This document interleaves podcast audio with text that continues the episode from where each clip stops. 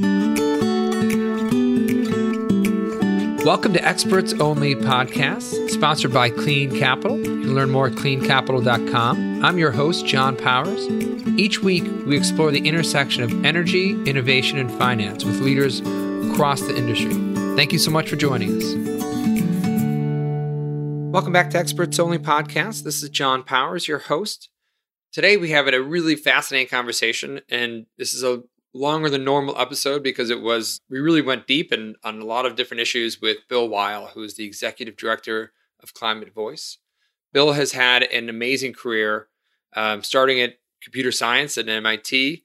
Uh, but then he, you'll hear more about a story. But he ended up serving as the green energy czar at Google uh, in the heyday in the beginning of Google's launch into sustainability, and later on spent six years as the director of Facebook, the director of sustainability at Facebook and is now leading Climate Voice, really trying to drive an all-in approach to to helping to solve the climate crisis we're facing. Enjoy.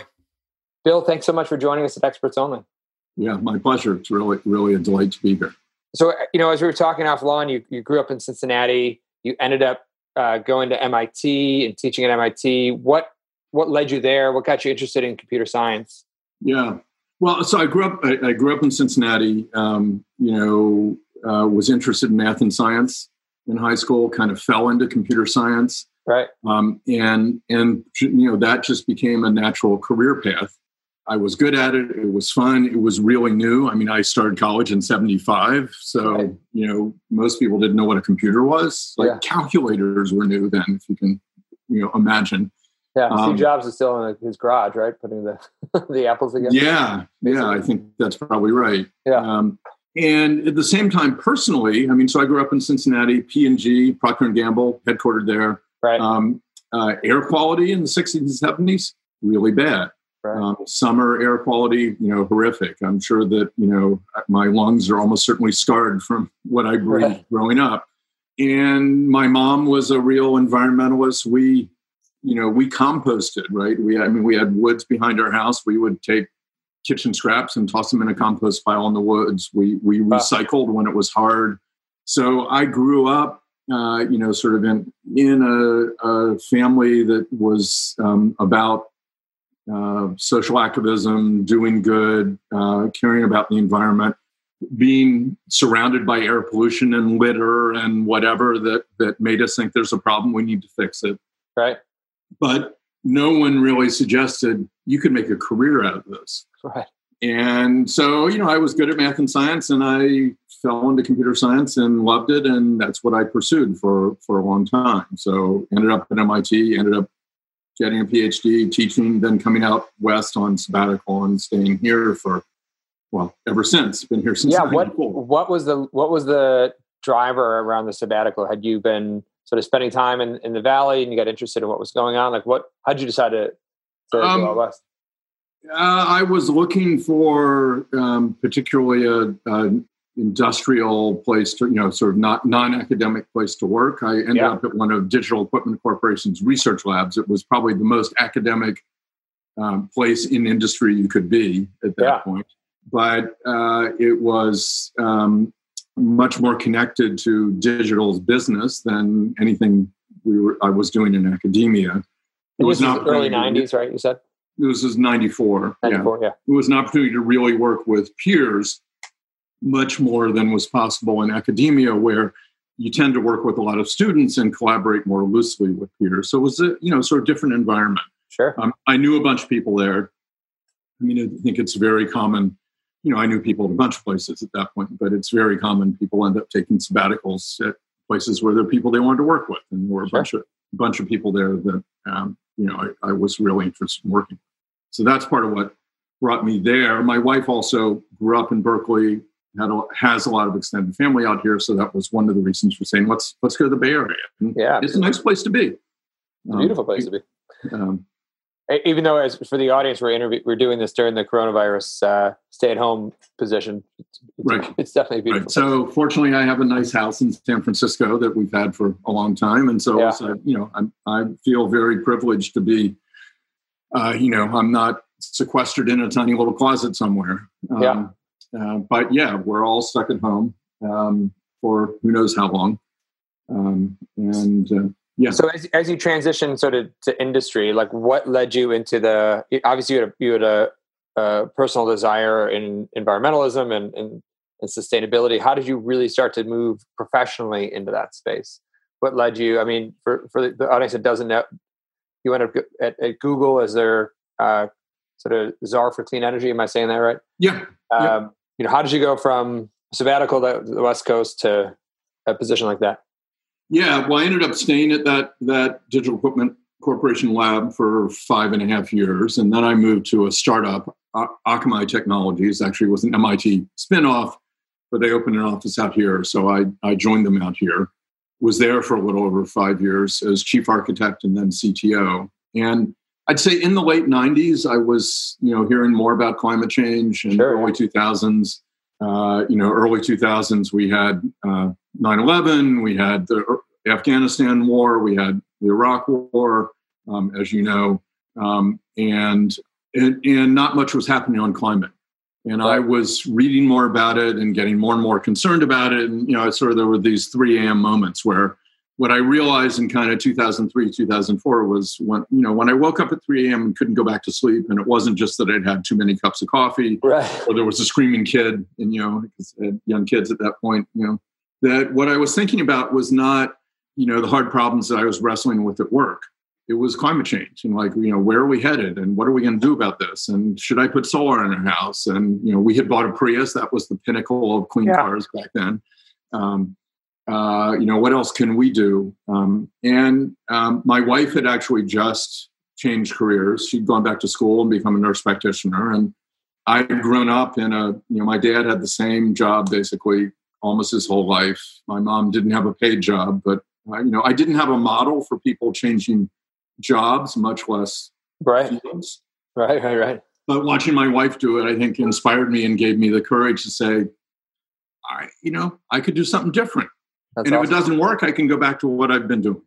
Sure. Um, so I decided to see, given that I would, you know, what I was stewing over in the middle of the night, and clearly my brain wanted to to you know think about was climate. It's like, all right, what can I do on that? Yeah. So I spent about a year on a self-imposed sabbatical, talking to people, going to some conferences, reading, doing an enormous amount of networking, which at the time I would say did not come naturally to me. Yeah. I, I got better to figure out, you know, given that I'm not a material scientist, I'm not a physicist, I'm not a mechanical engineer, you know, but I've got deep, sort of broad engineering, scientific, technical expertise, and I've got a fair amount of business expertise from my time at Akamai, especially. Sure. What could I do that would be useful for climate? Um, and I wasn't a lawyer, I wasn't a policy wonk. So, you know, so, yeah. and, and I got a lot of advice. And then I think I was lucky to be in the right place at the right time. I knew a lot of people at Google, and um, they were looking for someone in 2000, mid 2005, starting to look for someone to help them figure out what they could do on climate. Right. And, climate and sustainability has always been a core there, right? Because a lot of the leadership. Um, they weren't so sustainability, like green buildings, um, yeah. energy efficiency for data centers was really core to what they were doing. But this yeah. was 2005. I joined there early 2006. They had one person who'd been doing uh, basically the the retrofits or remodels of their what was the core of their campus in Mountain View. Yeah. So they were doing a lot on green buildings uh, and they were beginning to work on. They were they they had plans for putting 1.6 megawatts of solar on the roof of the Mountain View campus, hmm. which at the time was the largest commercial installation of solar, at least yeah, in absolutely. the country. Now, well before the Recovery Act sort of kickstarted the industry. That's, that's really interesting. Yeah, no, it was so. So they they were thinking about it, they cared about it, but they you know there wasn't that much happening yet. Yeah. And they hired me with the charter basically figure out what we should do. We want to be carbon neutral. Right. Uh, we don't quite know what that means, but it sounds like the right thing. Like get rid of our emissions, right? And so I joined early 06 and I love diving into things where it's not even clear what the goal is, right. um, much less how to go about it. I, I, that that to me is once it gets to like we understand what we're doing. I I wouldn't say I lose interest, but it's it's not as exciting. Not as exciting, yeah. Yep. So that's what took me to Google, and I spent six years there. And and we, and actually, they they really gave me and my team a platform for doing all kinds of things. I mean, the, I was on the Google.com side. The Google.org was a separate organization, but pretty closely coupled. Dan Reicher, right. Amy Christensen, a bunch of a few sure. other people were at Google.org working on climate. We collaborated very closely. My team was really sort of the, the, the technical arm for Google.org in a way. Oh, interesting. Yeah. But but also managed all the operational, especially clean energy, but a fair amount of broader sustainability work across the company.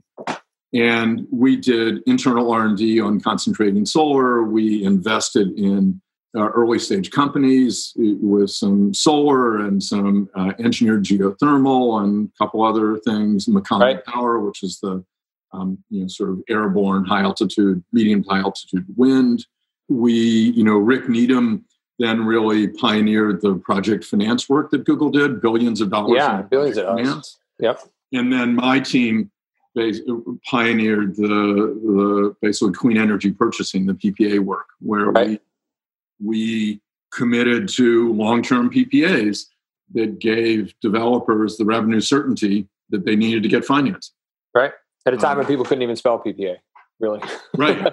right. Still, I still get you know blank looks sometimes when it, yeah. it, it's a little a little you know more people know what it is now. Yeah, absolutely. absolutely. Right. I mean, we didn't know what we were doing. Yeah. You know, and we we I mean, I think the great thing, especially at that time, about a company like Google is like, we'll figure this out. Yeah. And you'll find the consultants and the experts and the whatever, and you'll make a few mistakes, and it's okay.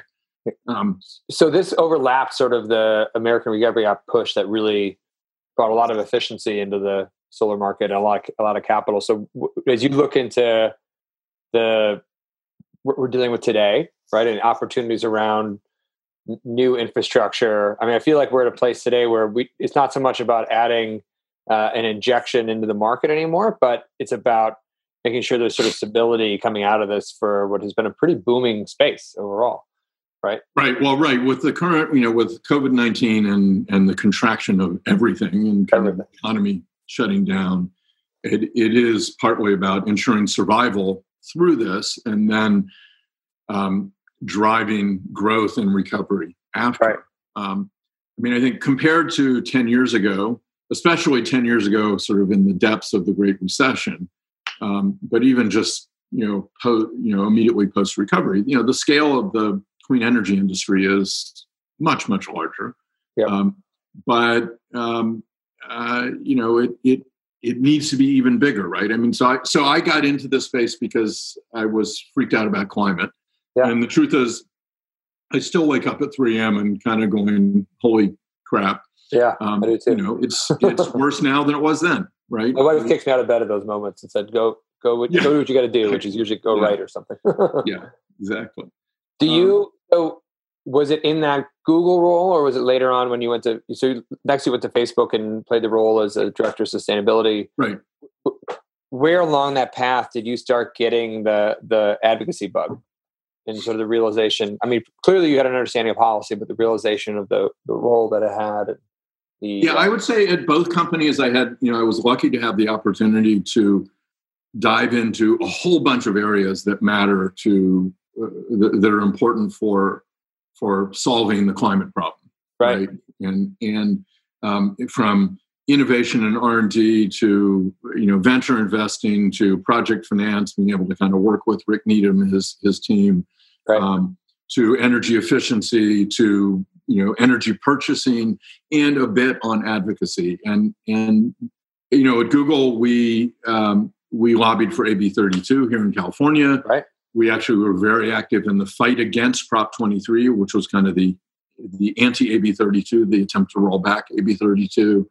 But then it, we weren't very active in the the fight in Washington for Waxman Markey. Right. And I'd say post, I left Google late 2011, but but you know post Waxman Markey, and and with the rise of the Tea Party, a lot of companies backed off on advocacy, especially at the national level. Yeah. So we, we couldn't say climate change around the Pentagon for a while right. post Waxman Markey. Right. So I think that over time I've come to understand, you know, all those different elements of what what we need to do to solve climate change. Um, I've, I've come to understand more and more how important they all are, and especially how important policy is. That if you want to reduce risk for investment, if you want to reduce risk for R and D and investments in innovation, right? Policies that ins- that that ensure there will be market pull will reduce that risk. I mean, what what drove investment in wind and solar over the last 20 years? One of the biggest things was RPSs and feed-in tariffs. Absolutely. Tax credits helped because they reduced that price premium when it was at a premium. Now it's not so much of a premium. It may even be a savings in some places. But you know, mandates that said, you know, this utility is going to have, you know, go back 10 or 15 years, 5% of its energy come from renewable sources meant they had to deploy a whole bunch. Absolutely. Um, and and then they could you know do competitive bidding and and push hard to get the best price but you know that that premium then got spread over the whole rate base and that meant you could do it in a way that no one paid very much and right. that drove scale which drove down costs to the point where now you know anybody can put solar in their house and probably save money yeah i mean i feel like the the, the change has happened and you've been at the center of this both with at google and also at facebook is now well, RPS has really got things moving. The the the demand side of corporate America and what they the, the asks are from whether it be big tech or you know even Walmart wanting the renewable energy and pushing the policies in the states where they need to go. Right. So Virginia, I lived in Virginia for years. You couldn't you couldn't bring a solar panel into Virginia. Dominion Power would throw it out the door. Uh, but you know, some big companies came in and said, we won't bring our business here unless we can do it. And all of a sudden you get some of the largest PPAs right. ever signed down in that state and, and interesting policies now coming in place with the new governor that I think will be hopefully game changing there. Yeah, well, and that's I would say that's one of the biggest things we did at, face, at Facebook during my time there. We kind of picked up where Google was on buying clean energy, and we really doubled down on that. So right. we basically started saying at Google, you know they wanted to buy clean energy they they've actually done a lot of virtual ppas so they right. they've said to you know we, we, want to put a data center here we want to buy clean energy oh we can't for a long time they're like all right we'll put the data center here we'll do a virtual ppa 500 miles away 1000 miles away right. um, they've begun to shift but at facebook pretty much from day one we said we want to put we, we want clean energy to power it and we want that energy on the same grid hmm. and that wasn't a hard demand at the beginning because right we couldn't make it a hard demand, but it became one over a few years, and it was a pretty strong ask. And we were really instrumental in scaling the various NGO-led initiatives that that became ultimately came together and became REBA, the Renewable Energy Buyers Alliance, right? And really pushing utilities and regulators to um, create green tariffs and other things that would would open up market access, right? So that that you know, rather than being you know, you can buy your energy from the utility, whatever color they sell, as long as as it's brown, right? Um, you know, um, it's we want to buy what we want to buy, and let's have policies that allow us to do that. And maybe yeah, I mean, that's sleeved through the utility, maybe it's going around the utility, maybe it's from the utility. Different structures in different places, um, but but it was really important. Yeah, I mean, it's interesting. If you look back a decade, none of these teams had very, or you guys were really developing the sophisticated energy shops, and now they've got dedicated energy shops that are doing really right. amazing things. So let's let's jump forward into the advocacy space. So you left you left Facebook and sort of helped really launch Climate Voice. Can you talk a little bit about Climate Voice and sort of the the vision of the organization and a little bit about the model? Yeah. Well, the sort of two, two elements. The first one is what is it we we we want and need companies to do. Right. Um, so you know, you talk about Walmart. Walmart, a big part of their strategy has been uh, you know behind the meter rooftop solar on big box stores. So they've been very strong advocates for net metering and other policies that you know, and you know the um, ITC to help reduce the cost. Right. Um, really important.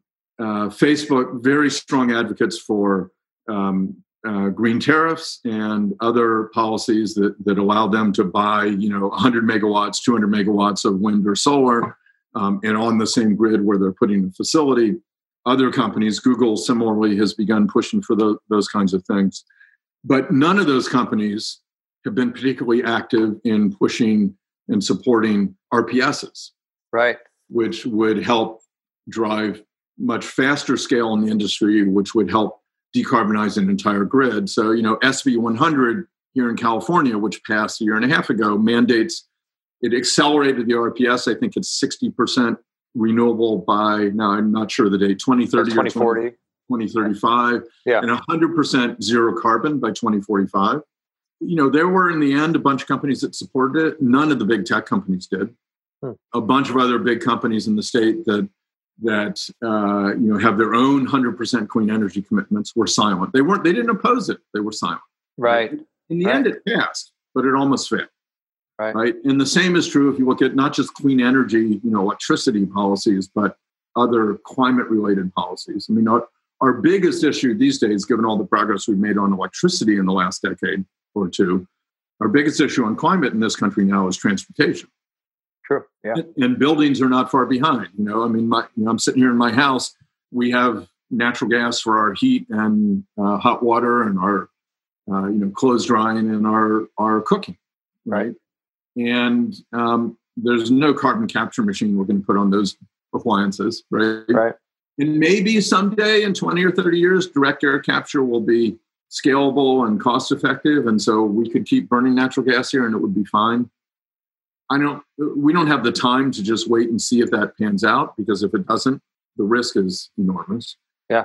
Um, so we need policies that will drive rapid decarbonization across a, ra- a, range of sectors.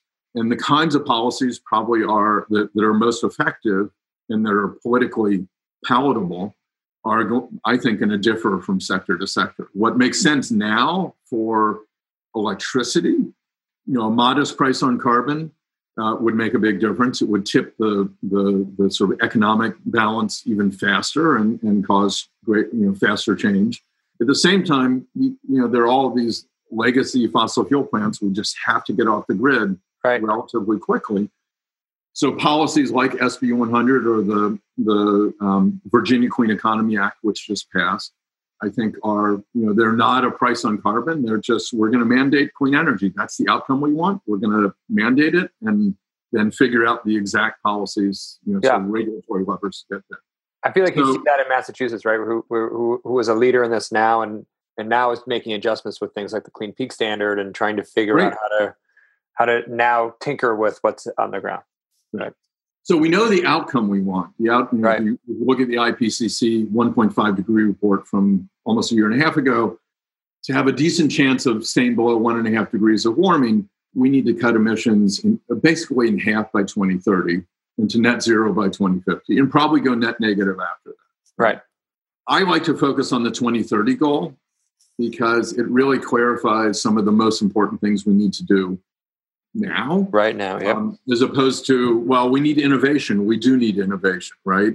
right. Um, we're, we're going to need carbon capture. Absolutely. It's not going to do much for us for its scale for 15 or 20 years, probably. Right. Um, maybe it will, but we can't count on it. So to cut emissions in half by 2030, we need to deploy wind, solar, storage much, much faster. We need to get fossil fuels out of buildings, not 100% by 2030, but a lot.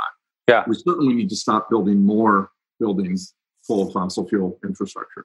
Right. We start to, to shift our transportation infrastructure um, rapidly to zero carbon. More transit, transit friendly development, uh, EVs, EV charging infrastructure, and so on. Some of that, you know, the markets will do a lot. Policy is needed to make it happen fast enough. Yeah. So, so, and it doesn't help when you've got an administration that backs away from some right. of the progress we made. That's right. You know, six there is a lot of progress that's been happening at the state level, like the Virginia Absolutely. bill, like there's a bill in the legislature in Illinois right now, like on the East Coast, there's the Transportation and Climate Initiative, which is right. a cap and invest program for transportation emissions, much like RGGI was for. It's basically RGGI for transportation. Right. Um, so, so our observation, I, I, I'd say, our starting point is we need to decarbonize rapidly. The, a huge part of the problem, the, the, the reason why we're not moving fast enough is the lack of policy. It would be great to have national policy. That's probably not going to happen super soon, maybe in a year or two, maybe yeah. what happens in November. But there's a lot happening at the state level in a number of states. And so we want to push progress where progress is at least remotely possible. And you've got companies, we were talking about this before, companies are, you know, a lot of companies say, well, uh, you know, I, I, our business is about innovation, so we're going to focus on innovating. And that kind of was what happened at Google. And when I joined Google in 2006, honestly, we still needed an enormous amount of innovation. We embarked on right. essentially a moonshot with RE less than C, like, you know, this project, renewable energy cheaper than coal. That was our goal. Hmm. We didn't think we would, well, maybe we did, but, you know, our goal was to drive progress much faster than it was happening. Yeah. I think we helped do that a bit. And in truth, when the wind and solar industries got there, that was a moonshot. We're there. We're there. Right? We're wind there. and solar cheaper than coal. Now that we've landed on that moon, okay, now it's time to actually develop it. Right. And there's some more moonshots we need, like direct air capture, like you know, even cheaper storage, long-term storage, um, you know, green cement, you know, zero carbon cement and steel and other things. There are a bunch of things we don't know how to do right. well today that we still need to innovate on. But we, you know, we've landed on some moons that we now need to, you know, terraform and and and you know to get a little too nerdy, yeah. you know, and exploit.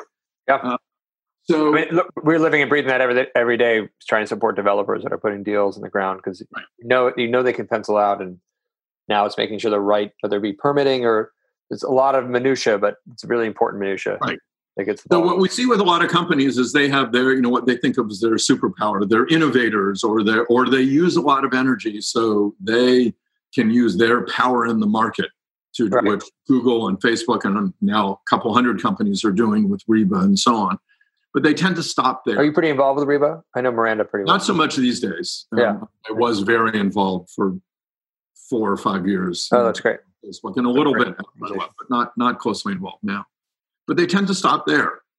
And I think that may have made sense 10 years ago. Right. five years ago for a company to say, this is what we're really good at. We're going to do this. But this other stuff, policy or, you know, transportation stuff, we're not a transportation company, so we're not going to worry about that. Right. That's our, our thing. Now, what we want with Climate Voice is for companies to go all in on climate. So every decision they make, every action they take one of the lenses they should evaluate it through is what is its impact on climate? And that means in their supply chain, choice of suppliers and designing products in their operations, you know, building buildings and factories and data centers and whatever, sourcing energy, uh, in the benefits they offer. Like, is there are, are there ESG screened fossil free uh, funds in their right. For most com- almost all companies, the answer is no. Right in how their products are used? Do they actively market their products and services um, in ways that actually increase emissions? That's true for a lot of the companies that are real leaders on climate, that they may be doing good things with their products. There's also a lot of stuff that's bad for the climate that's happening. And then, especially in their use of their voice and influence in advocacy. And most companies do that very narrowly um, for the policies that will benefit them. We do rooftop solar, we want net metering. We right. do PPAs, we want green tariffs. But we don't support uh, clean car standards uh, or the ZEV mandates or uh, you know 100% clean energy mandate in the state. Um, or in many cases, even you know a price on carbon. A lot of companies still aren't even supporting that. I, and I think we need a price on carbon. It is not the only policy we need um, but we do need it nationally in various states. You know, Oregon's been trying to, uh, you know, pass climate legislation, and the Republican legislators keep leaving the state, so they can't. Right, right. It's crazy. It's a crazy situation. And where are the big companies in Oregon that are that are all about climate action? Why aren't they talking to those Republican legislators and saying, "Look, we can't keep investing in this state if you guys don't get your act together." Right. Um, same thing in Washington with uh, the carbon tax that's been on the two versions of it were, was on the ballot a year and a half ago and I think three and a half years ago, um, which failed. And a few companies supported it, not many. And the oil companies, you know, poured millions of dollars into the campaign to defeat Initiative 1631 year. Yeah. So we want companies to go all in.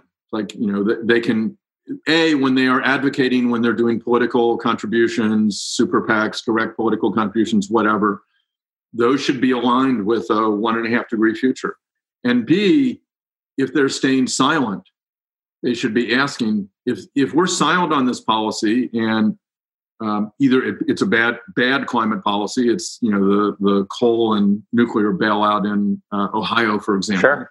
If we're silent and it passes, what's the impact on climate? If we're silent, it's a good climate policy. The Virginia bill or um, SB 350 here in California a few years ago, where the transportation piece vanished because the oil companies lobby against it. If we're hmm. silent and it fails, what's the impact on climate? Right. And the answer is it's not consistent with moving us onto a decarbonization pathway that we need to be on, then we should think hard about okay, maybe we should support it or oppose it if it's a bad one. And today, most companies are simply saying, you know what, it's not our core business. We're going to stay silent because we see risk if we speak up. We see zero risk if we stay silent. And you so guys are our, engaging. Oh, sorry, go ahead. I was going to say, our ask is you got to be all in. If, if you know the, the time for picking and choosing where you're going to lead um, is over. Right. The, the bar for leadership is going up, and if you're if you care about climate, then you got to care about climate on everything you do.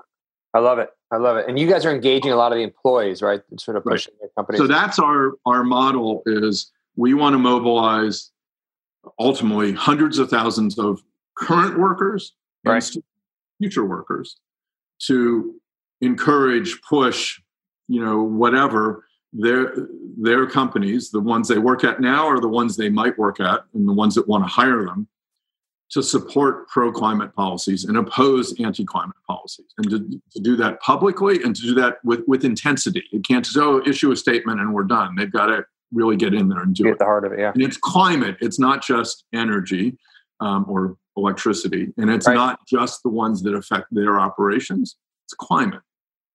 It's interesting because I feel well. First of all, folks should go to climatevoice.org and sign the pledge and push their companies forward. As someone who's just signed it this morning when I got on there, it's definitely worth worth uh, worth worth doing. And it's that it's those um, voices in the business sector that'll make a significant difference at your state capitals, but also in Washington D.C., where when you can take it purely out of the the, the hands of the environmentalists, who they hear from a lot, and bring the business to the table business voice to the table, it does make a significant difference. But they need to be they need to be pushed to move ahead. If one of the you know it's interesting, we live this every day. I mean, it's been my sort of career post the military. My wife and I still talk about the fact that people just don't always know what to do. Right? They have those three a.m. moments and they want to get involved, uh, but they just don't know how to act. Right? They may recycle. They may you know we we compost. We do the things want to do, but still LED bulbs. You know, yeah.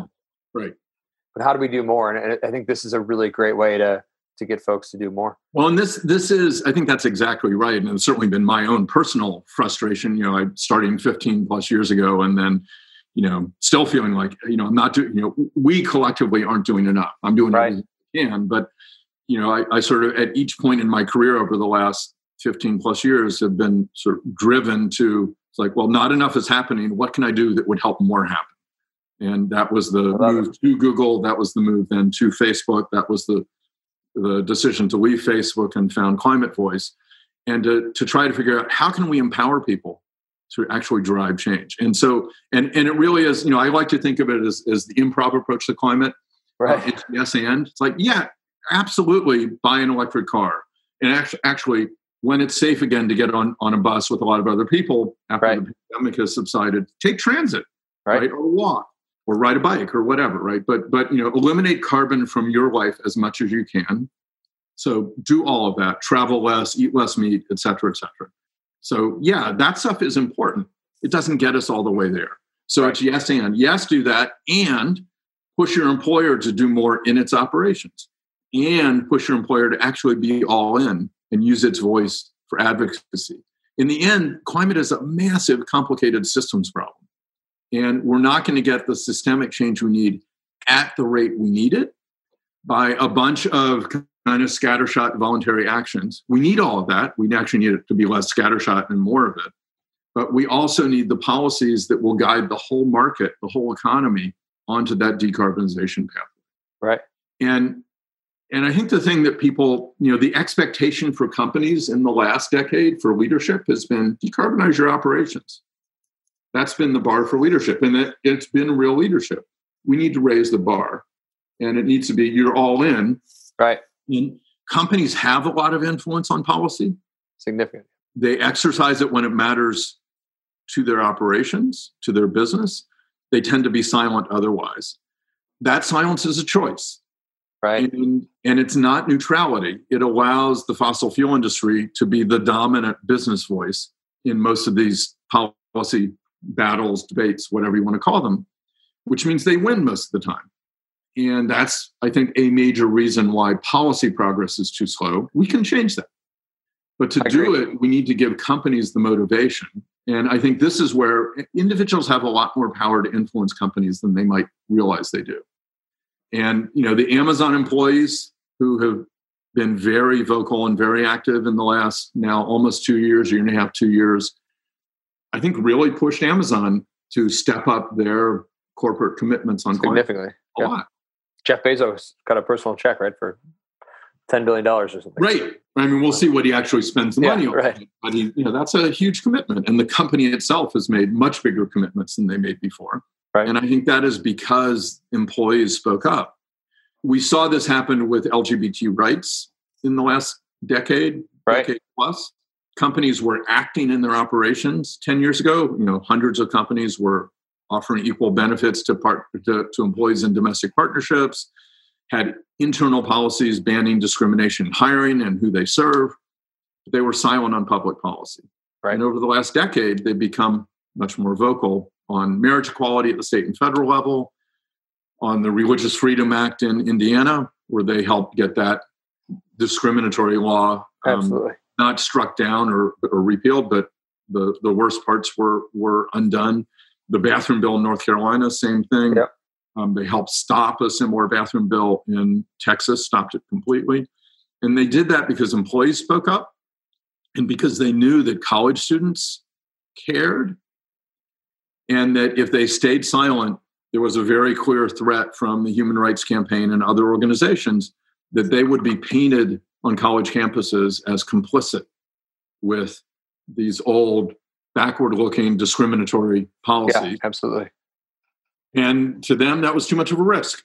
So that was enough to make you know the the there to be benefit from speaking up and risk from not that for many of them tip the balance so we're, yeah. we're trying to create the same we are creating the same uh, dynamic on climate where companies that speak up that really go all in on climate will see a big competitive advantage for recruiting and retention over companies that stay silent couldn't agree with you um, more. I actually just I will share with you uh, a piece I, re- I uh, recently wrote a call "From Greta to the Boardroom," basically arguing that you know 2019 Greta set the world on fire around the cultural change, but so much is happening at the boardroom, and so much more has to happen to right. really to really drive this. Well, Bill, and that's the you know I think Greta has said you know I don't want your nice words, I want action. Right. The way right. we're going to get action is not from more nice statements from companies. Exactly. Uh, we're getting action from them actually putting resources. You know, big companies hire five climate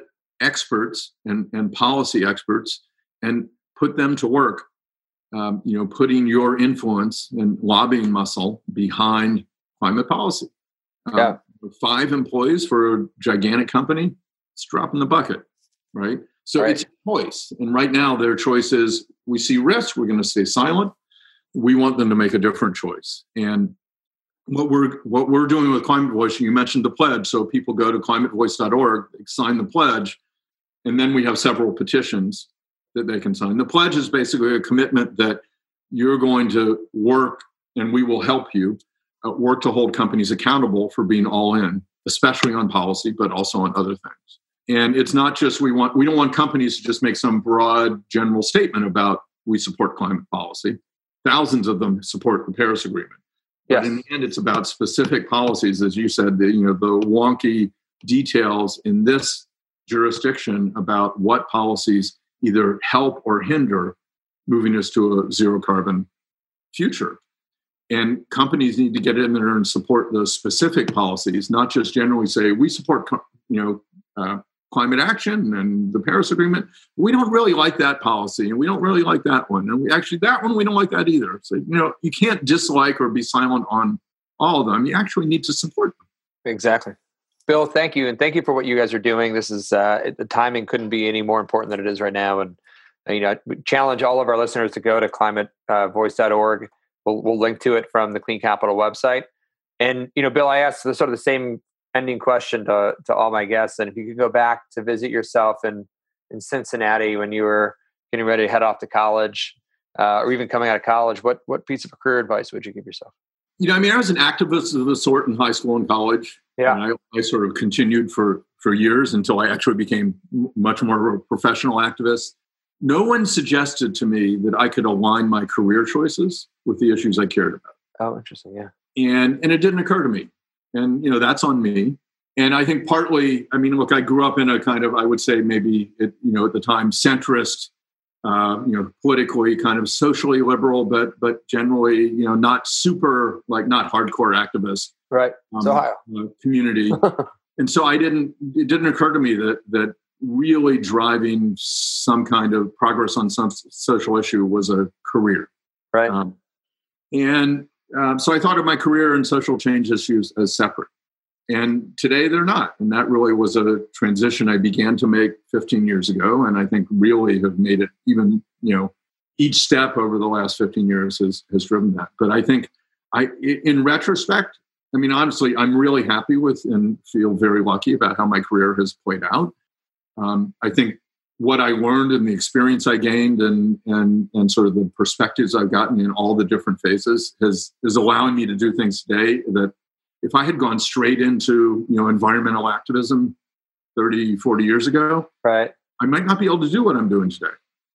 Right. Uh, so I don't regret it but it wasn't a conscious choice. And I think that that um, I I if I were giving people advice today it would be you know so there are things you care about. There are things intellectually that grab you and you like working on and you're good at, think hard about how you can marry those and right. how your career can support making progress on on the issues you care about. Well, Bill, thank you. That's that's amazing, and, and thanks for the time today. I really appreciate it.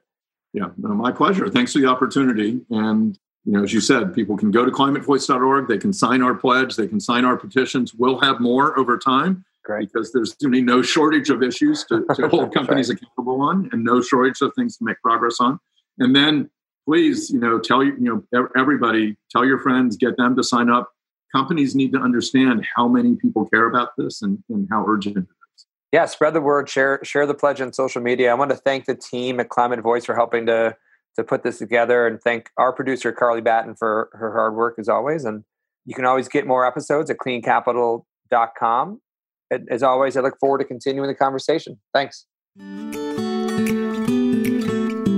Thanks for listening in today's conversation. Find more episodes on cleancapital.com, iTunes, or wherever you get your podcasts. If you like what you hear, be sure to subscribe and leave us a five star review. We look forward to continuing our conversation on energy, innovation, and finance with you.